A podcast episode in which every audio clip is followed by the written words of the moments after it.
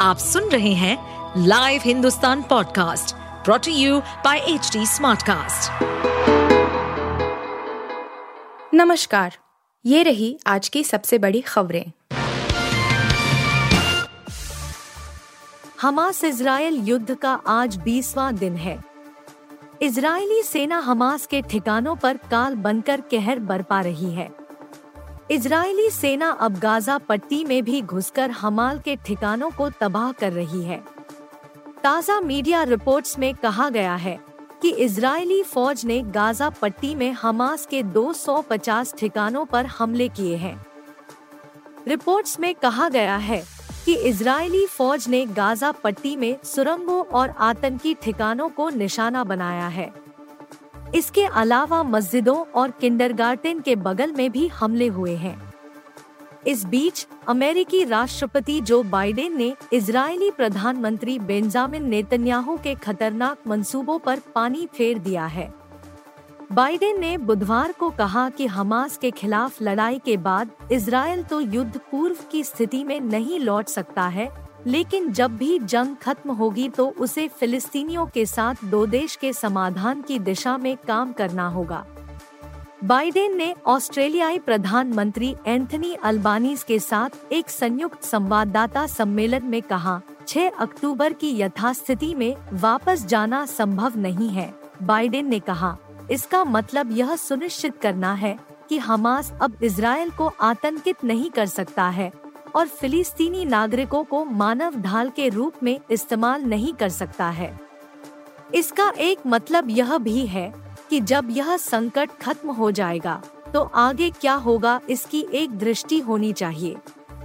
हमारे विचार में टूनेशन सिद्धांत से ही समाधान होना चाहिए, बाइडेन ने कहा, हमें शांति की राह पर सभी पक्षों को लाने के लिए इजरायली, फिलिस्तीनियों क्षेत्रीय साझेदारों और वैश्विक नेताओं को एक सम्मिलित प्रयास करने चाहिए। साफ़ है कि बाइडेन ने बेंजामिन दन्याहो के उस मंसूबे पर पानी फेर दिया है, जिसके तहत इसराइल फिलिस्तीन के साथ कई बार संघर्ष कर चुका है और उसके कई भूभागों पर कब्जा कर चुका है। बाइडेन का मानना है कि साम्राज्यवादी विस्तार की नीति दुनिया के लिए खतरा है। बता दें कि चीन भी इसी तरह की विस्तारवाद की नीति पर चलता रहा है। इस वजह से उसके पड़ोसी देशों के साथ संबंध खराब है। बाइडेन ने इस लिहाज से नेतन्याहू के चीन जैसे विस्तारवादी मंसूबों पर पहले ही सावधान कर दिया है। कनाडा ने गुरुवार को कुछ वीज़ा संबंधी सेवाओं को फिर से शुरू करने पर भारत के फैसले का स्वागत करते हुए कहा कि यह कदम कनाडाई लोगों के लिए चिंताजन समय के बाद अच्छा संकेत है। आव्रजन मंत्री मार्क मिलर ने फैसले का स्वागत करते हुए कहा कि वीज़ा सेवाओं का निलंबन कभी नहीं होना चाहिए था। दरअसल, कनाडा द्वारा भारतीय अधिकारियों पर खालिस्तानी आतंकवादी हरदीप सिंह निज्जर की हत्या की साजिश रचने का आरोप लगाने के कुछ दिनों बाद भारत ने वीज़ा सेवाएँ निलंबित कर दी थी। गुरुवार को सीटीवी न्यूज़ ने कनाडाई मंत्री के हवाले से कहा, हमारी भावना यह है कि निलंबन पहले कभी नहीं होना चाहिए था। उन्होंने कहा कि वास्तव में चिंताजनक राजनयिक स्थिति ने कई समुदायों में भय पैदा कर दिया है। कनाडा के मंत्री हरजीत सज्जन ने इस कदम का स्वागत किया, लेकिन कहा कि वह इन सेवाओं को फिर से शुरू करके भारत द्वारा भेजे जा रहे संदेश पर अटकले नहीं लगाएँगे। कनाडा में भारत के उच्चायोग ने बुधवार को कहा कि कनाडाई लोगों के लिए कुछ प्रकार के वीज़ा आवेदनों पर भारतीय अधिकारियों द्वारा कार्रवाई की जाएगी। आतंकवादी हरदीप सिंह निज्जर की 18 जून को ब्रिटिश कोलंबिया में हत्या कर दी गई थी। पिछले महीने जी बीस शिखर सम्मेलन के बाद कनाडा के प्रधानमंत्री जस्टिन ट्रूडो ने भारतीय एजेंटों पर निज्जर की हत्या में शामिल होने का आरोप लगाया था। भारत ने आरोपों को बेतुका और प्रेरित बताकर खारिज कर दिया था। गौरतलब है कि नई दिल्ली ने आज से कनाडा के लिए प्रवेश visa, business visa, medical visa और कॉन्फ्रेंस वीज़ा जैसी सेवाएँ फिर से शुरू कर दी है। एक अधिकारी ने एचटी को बताया कि कनाडाई अधिकारियों द्वारा अपने राजनयिक परिसरों और कर्मियों की सुरक्षा पर नई दिल्ली की चिंताओं के प्रति अधिक प्रतिक्रिया दिखाने के बाद भारत ने वीज़ा सेवाएँ फिर से शुरू की यह कार्रवाई 10 दिनों तक चली कई स्तरों पर चर्चा के बाद आई है इसराइल की ओर से गाजा पर जारी हमलों के बीच भारत की भी चिंताएँ बढ़ सकती हैं। सुरक्षा कारणों से संवेदनशील राज्य जम्मू कश्मीर राज्य में प्रदर्शन हो सकते हैं। इसके अलावा विदेशी आतंकवादी भी घुसपैठ बढ़ा सकते हैं। इस बीच एजेंसियों ने राज्य में सुरक्षा व्यवस्था की समीक्षा की है। इसके अलावा अगले कुछ महीने आतंकियों से निपटने की रणनीति क्या हो, इस पर भी विचार किया गया है। बुधवार को 15 कॉप्स के श्रीनगर स्थित मुख्यालय में इसे लेकर मीटिंग हुई। दरअसल सुरक्षा एजेंसियों को आशंका है कि गाजा में इजरायली हमलों के विरोध में लोग सड़कों पर उतर सकते हैं। ऐसी स्थिति में सुरक्षा व्यवस्था कैसे मेंटेन की जाए, इसे लेकर मंथन हुआ।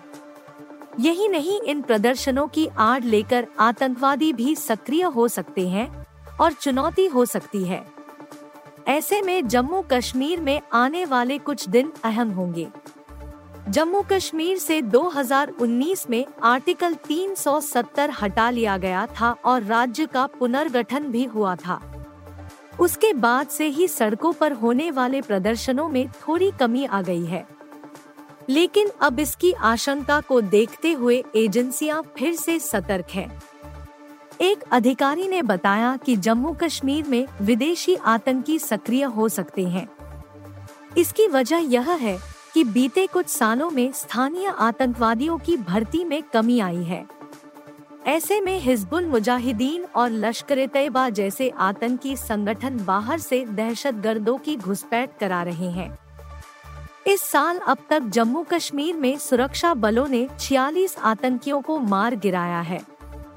इनमें से 37 पाकिस्तानी थे और 9 ही स्थानीय थे बीते 33 सालों में यह पहला मौका है, जब जम्मू कश्मीर में मारे आतंकियों में से विदेशी यानी पाकिस्तानियों का आंकड़ा स्थानीय दहशत गर्दों के मुकाबले चार गुना अधिक रहा है होम मिनिस्ट्री का कहना है कि फ़िलहाल घाटी में 130 आतंकवादी सक्रिय हैं। इनमें आधे से ज़्यादा पाकिस्तान के ही हैं।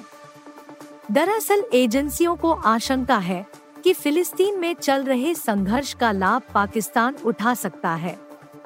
फिलिस्तीन के समर्थन में होने वाले प्रदर्शनों की आड़ में वह आतंकवादियों को सक्रिय कर सकता है और वे भीड़ का हिस्सा बनकर भी किसी वारदात को अंजाम दे सकते हैं। मध्य प्रदेश में एक तरफ़ चुनाव प्रचार ने ज़ोर पकड़ लिया है तो दूसरी तरफ़ भारतीय जनता पार्टी, भाजपा की वरिष्ठ नेता और पूर्व उप मुख्यमंत्री उमा भारती ने हिमालय की यात्रा पर निकलने का ऐलान कर दिया है। चुनावी गतिविधियों से दूरी बनाकर चल रही उमा भारती के इस ऐलान को पार्टी से उनकी नाराज़गी से जोड़कर देखा जा रहा है। हालाँकि उमा भारती ने शिवराज सरकार के एक कदम की तारीफ़ भी की है और दोबारा भाजपा सरकार बनने की प्रार्थना करने की बात कही है। उमा भारती ने सोशल मीडिया प्लेटफॉर्म एक्स पर अपने प्लान का ऐलान करते हुए बताया कि गुरुवार को वह टीकमगढ़ में अपने पैतृक गाँव ढूंढा जाएँगी और शुक्रवार तक कुल देवियों को प्रणाम करने के बाद ओरछा रामराजा सरकार के सामने माथा टेकेंगी और फिर हिमालय के लिए निकल जाएँगी। इस दौरान चुनावी आचार संहिता के सभी नियमों का पालन करने की बात कही। उमा भारती ने यह साफ़ नहीं किया है। कि वह चुनाव प्रचार में हिस्सा लेंगी या नहीं। लेकिन यह ज़रूर कहा कि वह पूरी मेहनत करेंगी और भगवान से प्रार्थना करेंगी। उमा ने लिखा, मैं पूरी मेहनत करूँगी और भगवान से प्रार्थना भी करती हूँ कि हमारी सरकार बने और मेरी और हम सबकी अधूरी रह गई आकांक्षाओं को पूरा करे। पूर्व सीएम ने यह भी कहा कि वह भाजपा के 20 साल के शासन पर मंथन करेंगी। उन्होंने कहा, अंत में मैं इस निष्कर्ष पर हूँ कि 2003 से अभी तक डेढ़ साल को छोड़कर हमारी ही सरकार रही। लोगों के जिन सपनों को पूरा करने के लिए हमने कांग्रेस को 20 साल पहले ध्वस्त किया था। वह सपने कितने पूरे हुए उस पर अभी और आत्मचिंतन में अभी कुछ दिन हिमालय में बद्री केदार के दर्शन करते समय करूँगी। उमा भारती ने शिवराज सरकार की नई शराब नीति को आदर्श और अभिनंदनीय बताया और कहा कि उन्होंने साढ़े तीन वर्षो में कई जन कल्याणकारी कामों की शुरुआत की। लगे हाथ उन्होंने कई अधूरे काम भी गिना दिए। उन्होंने कहा कि केनबेतवा रिवर लिंक जो लगभग 2017 से शिलान्यास के लिए तैयार है। गौ संवर्धन, गौ रक्षण के उपाय संतोषजनक स्थिति तक नहीं पहुँच पाए। पंच ज अभियान संपूर्णता से नहीं हुआ, टुकड़ों में हुआ। धार भोजशाला की सरस्वती माई राज्य और केंद्र में हमारी सरकार होते हुए भी अपनी गद्दी पर वापस नहीं लौट सकी। रायसेन के सोमेश्वर और विदिशा की विजया देवी के मंदिर के पट नहीं खुल सके, जबकि हमारे केंद्रीय नेतृत्व के एक महत्वपूर्ण पदाधिकारी ने मुझे इसका आश्वासन दिया था। आईसीसी वर्ल्ड कप 2023 में टीम इंडिया ने पहले पाँच मैच जीत लिए हैं। इस वर्ल्ड कप में भारत इकलौती ऐसी टीम है, जिसने अभी तक एक भी मैच नहीं गवाया है। भारत ने वर्ल्ड कप 2023 में ऑस्ट्रेलिया, अफ़गानिस्तान, पाकिस्तान, बांग्लादेश और न्यूजीलैंड के खिलाफ जीत दर्ज की है। इस दौरान कप्तान रोहित शर्मा की काफ़ी तारीफ़ हो रही है। रोहित बल्लेबाज के तौर पर और कप्तान के तौर पर अभी तक पाँचों मैचों में हिट रहे हैं। रोहित शर्मा ने बताया है कि उनकी कप्तानी का सबसे बड़ा सीक्रेट क्या है। रोहित ने कहा, जब आपको टीम और खिलाड़ियों को मैनेज करना होता है तो सबसे ज़्यादा अहम है कि आप पहले हर एक खिलाड़ी को समझें। रोहित शर्मा ने फ़ील्ड सेट करने और बॉलिंग चेंज में अभी तक जो भी फैसले लिए हैं, वह काफ़ी सटीक साबित हुए हैं इसके अलावा मैदान पर उनकी पूर्व कप्तान विराट कोहली से केमिस्ट्री भी काफ़ी दमदार नज़र आ रही है रोहित ने स्टार स्पोर्ट्स पर कहा, मुझे लगता है, जब बात प्लेयर्स को मैनेज करने की आती है तो आप सबसे पहले हर एक खिलाड़ी को समझे और उनकी जरूरतों को जाने। उस एक खिलाड़ी को क्या पसंद है और क्या नहीं पसंद है, यह आपको पता होना चाहिए। क्योंकि टीम स्पोर्ट में एक या दो खिलाड़ी की बात नहीं होती है। यह सबके बारे में होता है। हमें पता है कि जब आप इस तरह का टूर्नामेंट खेलने आते हैं तो हर एक को अपना रोल अच्छे से निभाना होता है। रोहित ने आगे कहा, इसलिए यह बहुत ज़रूरी है कि हर खिलाड़ी अच्छी मेंटल स्पेस में रहे। तो इसलिए ज़रूरी हो जाता है कि आप हर एक शख्स की बात सुने, समझे कि उन्हें क्या चाहिए, वह कैसे ऑपरेट करना चाहते हैं। इन सारी बातों को समझकर आप आगे बढ़े। मैं भाग्यशाली हूँ कि मेरे पास काफ़ी अच्छी टीम है। सपोर्ट स्टाफ भी काफ़ी सपोर्टिंग है। मैंने अपने अनुभव से सीखा है कि एक टीम को सफल बनाने के लिए क्या करना चाहिए। सबसे ज़रूरी है कि आप हर खिलाड़ी की जरूरतों को समझिए और उन्हें वह आज़ादी दी जाए। इस तरह के टूर्नामेंट्स में आप पर दबाव आ जाता है तो ज़रूरी है कि आप एक टीम की तरह एकजुट रहें। यहाँ ज़रूरी है कि हर कोई अच्छे जोन में रहे, फ्री होकर खेले और बाहर क्या हो रहा है, उसके बारे में नहीं सोचे आप सुन रहे थे हिंदुस्तान का डेली न्यूज़ रैप, जो एच टी स्मार्ट कास्ट की एक बीटा संस्करण का हिस्सा है आप हमें फेसबुक ट्विटर और इंस्टाग्राम पे एट एच टी या podcasts@hindustantimes.com पर ईमेल के द्वारा सुझाव दे सकते हैं।